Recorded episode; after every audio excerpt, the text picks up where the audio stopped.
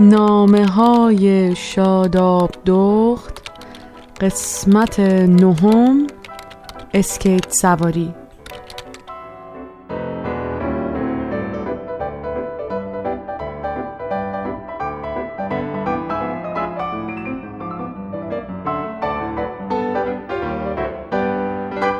دوستان خوبم درود. برنامه امروز ادامه نامه هشتمه.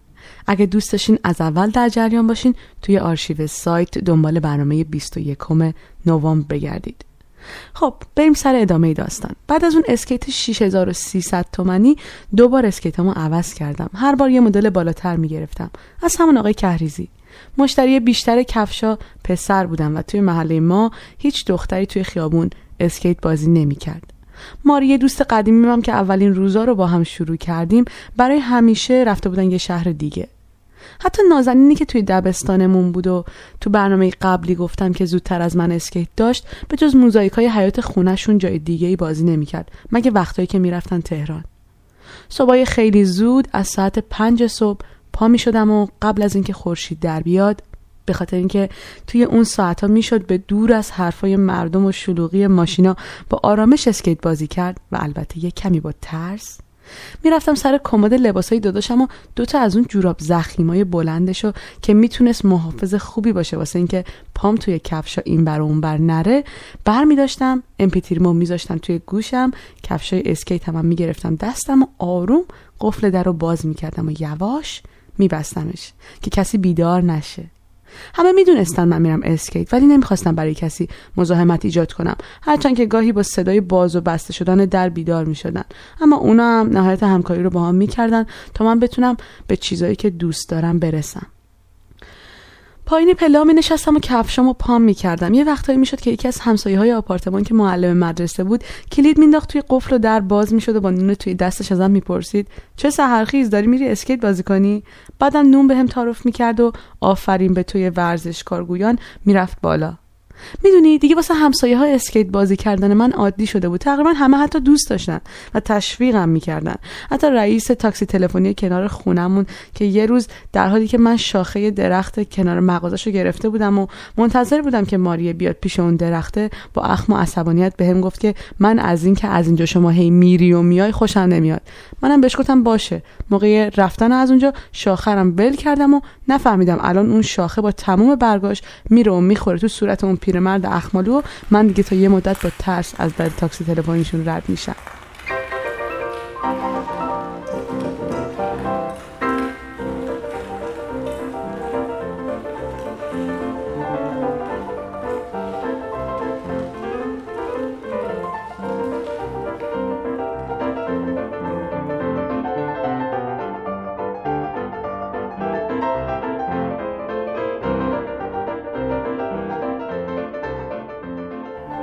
حتی اونم بعد از یه مدتی تسلیم شده بود. بعد از یه مدتی فهمید که این حق منه که مثل پسرای دوچرخه سوار محلمون روی اون موزاییکا با شادی کفش اسکیت بپوشم و احساس کنم غریبه نیستم. حس کنم سنگ فرش و خیابون مال منم هست. منم یه سهمی دارم و اون سهم به بهترین شکلش شادی و لذت بازی کردن بدون دغدغه است. کم کم پولامو جمع کردم و دوباره یه اسکیت جدید خریدم. اسمشو گذاشتم کیومرث روی کفشم نوشته بودم اسمشو. این عادت من بود. اسم گذاشتن روی وسایلی که خیلی دوستشون دارم. اسمای اصیل ایرانی هم برام توی اولویت بودن. مخصوصا اسمایی که یه ابهت خاصی داشتن. همین کیومرس به نظرم خیلی ابهت داشت. بگذریم. این صبح اسکیت بازی کردنای من خیلی ها رو به این کار علاقه من کرده بود. یادش بخیر. یادم یکی از دوستام خیلی دوست داشت مثل من بتونه توی پیادهروی خونشون بازی کنه. وقتی به مادر دوستم گفتم که اجازه بده با دخترش با هم بریم به هم می‌گفت که نمی‌خواد دخترش بدنام بشه و آبروشون بره. حتی به هم گفت مادر تو هم اشتباه می‌کنه که انقدر خوب باهات برخورد می‌کنه. من اگه بودم نمیذاشتم. گفتم اصلا من به خوشحالی مامانم با تشویقای اون این راه ادامه دادم. ولی متاسفانه خیلی از دخترای اطرافم به خاطر اینکه خانواده هاشون باهاشون همکاری نمی‌کردن نمی‌تونستن کاری که دوست داشتن رو انجام بدن. فکر می‌کنم یکی از مهمترین عواملی که آدم رو تشویق می‌کنه واسه ادامه راه همین دست به دست دادن اعضای خانواده است برای اینکه تو به هدفات برسی. یادم به وقتی 16 سالم بود اولین دوره کلاسای مربیگری اسکیت توی شهرمون برگزار شد. مامان منو می‌برد تربیت بدنی و اصرار می‌کرد که پیگیر بشم. با وجود اینکه صبح می‌رفت سر کار یه هفته سر کارش رو دیرتر رفت که بتونه منو ببره با ماشین برسونه به کلاسای مربیگری. مامان پشتوانه من بود. وقتی مربی شدم منو برد توی پیست اسکیت و بهم گفت هر چند ساعت می‌خوای بعد از ظهر میام میشینیم اینجا. من میشینم و کتاب می‌خونم. تو به بچه های فامیل اسکیت یاد بده. کم کم شاگردای بیشتری هم جمع می‌کنی و البته اینطور هم شد. هیچ وقت یادم نمیره که چقدر به این موضوع اهمیت می‌داد که من رو پای خودم بیستم. پا به پای مربیای پسر توی اون پیست به شاگردام اسکیت درس بدم. یادمه روز اولی که رفتم توی پیست جدیدی که ساخته بودن نزدیک خونمون از در که رفتیم تو پسر رو داشتن پیست رو تمیز می‌کردن. مامانم بهم گفت آستیناتو بزن بالا تو هم برو کمکشون. رفتم خودم رو بهشون معرفی کردم و گفتم می‌خوام کمکشون کنم و من مربی جدیدم. یادش بخیر. چه روزی بود. تمام لباسا و دستامون خاکی شده بود ولی پیست و با اون سه تا مربی دیگه آماده کردیم واسه شروع ترم تابستونی اسکیت.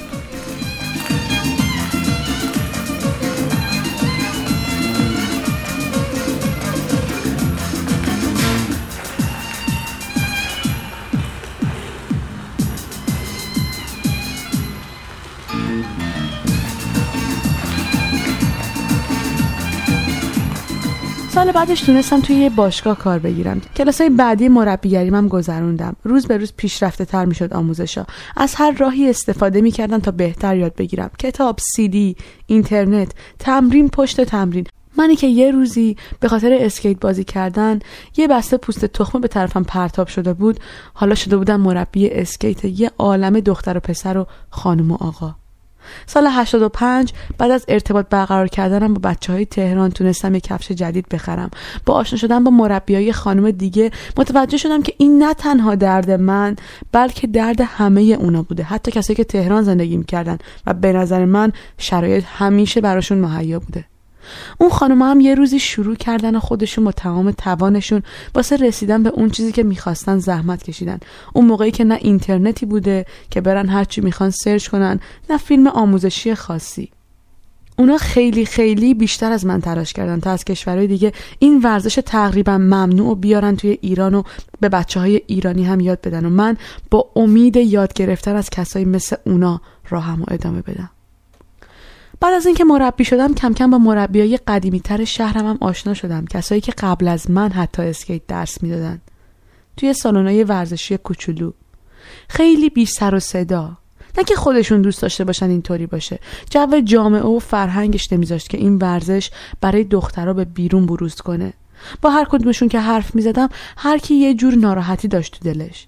به مربیای اسکیت سالنای بزرگ دولتی رو نمی‌دادن. برای اینکه می‌گفتن روی زمین خط میفته برای اینکه اون ورزش اصلا هنوز جا نیفتاده بود. که مثل چهار سال پیش براش به فکر بیفتن و یه سالن مخصوص اسکیت توی شهر درست کنن. اسکیت مونده بود برای سالن‌های زیرزمینی شکلی که تا یکم سر میخوردی می‌رفتی تو دیوار و آینه. اسکیت خانما توی شهر ما و خیلی از شهرهای دیگه ایران اینطوری رفت جلو توی زیرزمینا ولی تلاشا و پشتکار مربیای خانوم باعث شد که کم کم مسابقه هایی هم برای دخترها برگزار بشه. خونواده ها به این ورزش علاقه مند بشن. دختراشون رو حتی اگه نمی‌خوان توی پارک و پیستای عمومی شهر بفرستن توی اون سالن‌های کوچیک با امکانات کم ثبت نامشون کنن. سونیا الهام بهاره فریبا فرنوش و سپیده و خیلی از خانمای دیگه می‌دونن که چطور این ورزش قدم به قدم رفت جلو با اون همه مخالفت.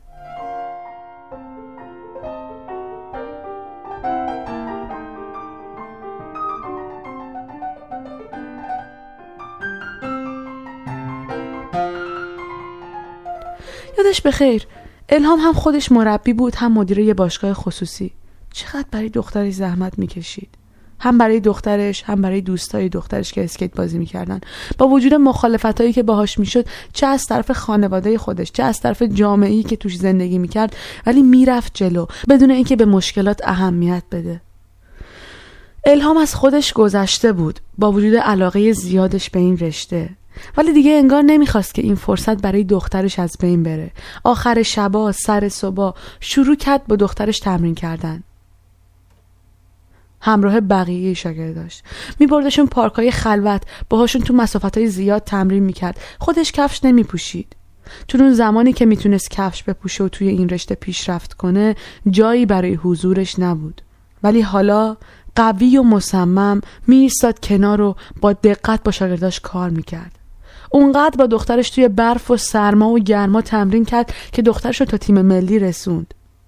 تا جایی که با این کارش به من و خیلی دیگه ثابت کرد بچههایی که توی شهرستان زندگی میکننم می‌تونن با امکانات کم اونقدر سریع رشد بکنن که برسن به حد بچه های تهران و آخرش از اعضای شهرشون فراتر که باعث افتخار کشورشون باشن. با اینکه لباسای تیم ملی ایران تو رشته های مثل اسکیت و دو و میدانی خیلی دست و پا گیره اما بازم شده که با همین لباسا توی مسابقات آسیایی مقام بیارن. وای اینا یعنی امید اینا یعنی اون اتفاقی که باید میافتاده افتاده. آخرین اسکیتی که هنوزم دارمش و با خودم آوردمش این ور دنیا 700 هزار تومن خریده بودم. نمی‌دونم الان این پول چقدر ارزش داره توی ایران. اون موقع که خیلی بود. باهاش می‌شد یه موتور خرید. اما مامان بهم گفت وسیله کار تو باید بهترین باشه تا بتونی روز به روز پیشرفت کنی. من اون اسکیتم با پسندازام و کمک های مامان خریده بودم. اسمشو گذاشته بودم ملوک و سلطنه یه چکمه سفید چرمی با سه تا چرخ زیرش و یه ترمز جلو. با همون کفشا و با همه تلاشایی که کرده بودم از طرف شهرم منم رفتم اردوی تیم ملی. هرچند نتونستم جز اون دو نفری باشم که انتخاب شدن واسه مسابقات آسیایی ولی بازم یه امید بود یه شروع یا بهتره بگم یه خاتمه خوب بود برای منی که سالها واسه رسیدن به اون نقطه با مشکلات اطرافم جنگیدم.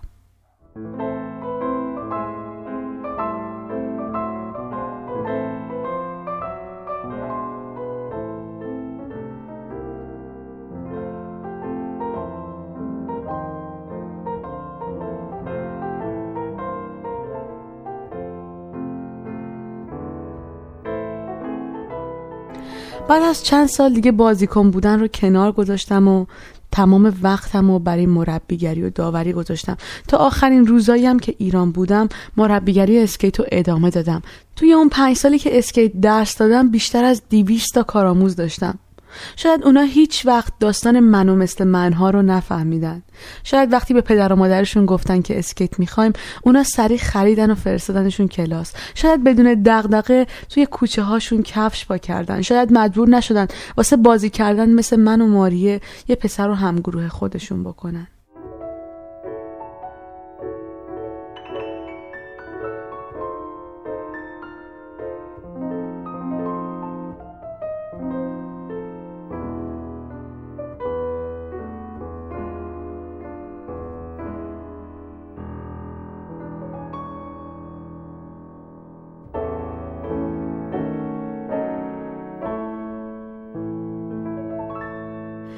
از این سر دنیا که نشستم هنوز با بعضی از شاگردام در ارتباطم.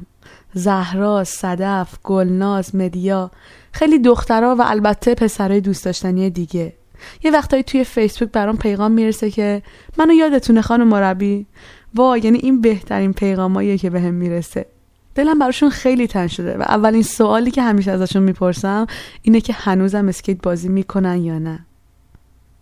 اسکیت هامو با میخ وصل کردم به دیوار اتاقم که همیشه جلوی چشمم باشه. این کفشا برای من نماد رسیدن به خواسته ها توی سختترین شرایطه. وای نمی‌دونی. نمی‌دونی چه حس خوبیه فکر کردن به اینکه مادرت هیچ وقت نذاشت تو به خاطر جنسیتت از چیزایی که علاقه داشتی باز بمونی. حتی اگه یک کوهی مثل فرهنگ و هنجارای جامعه جلوت قد علم کرده باشه.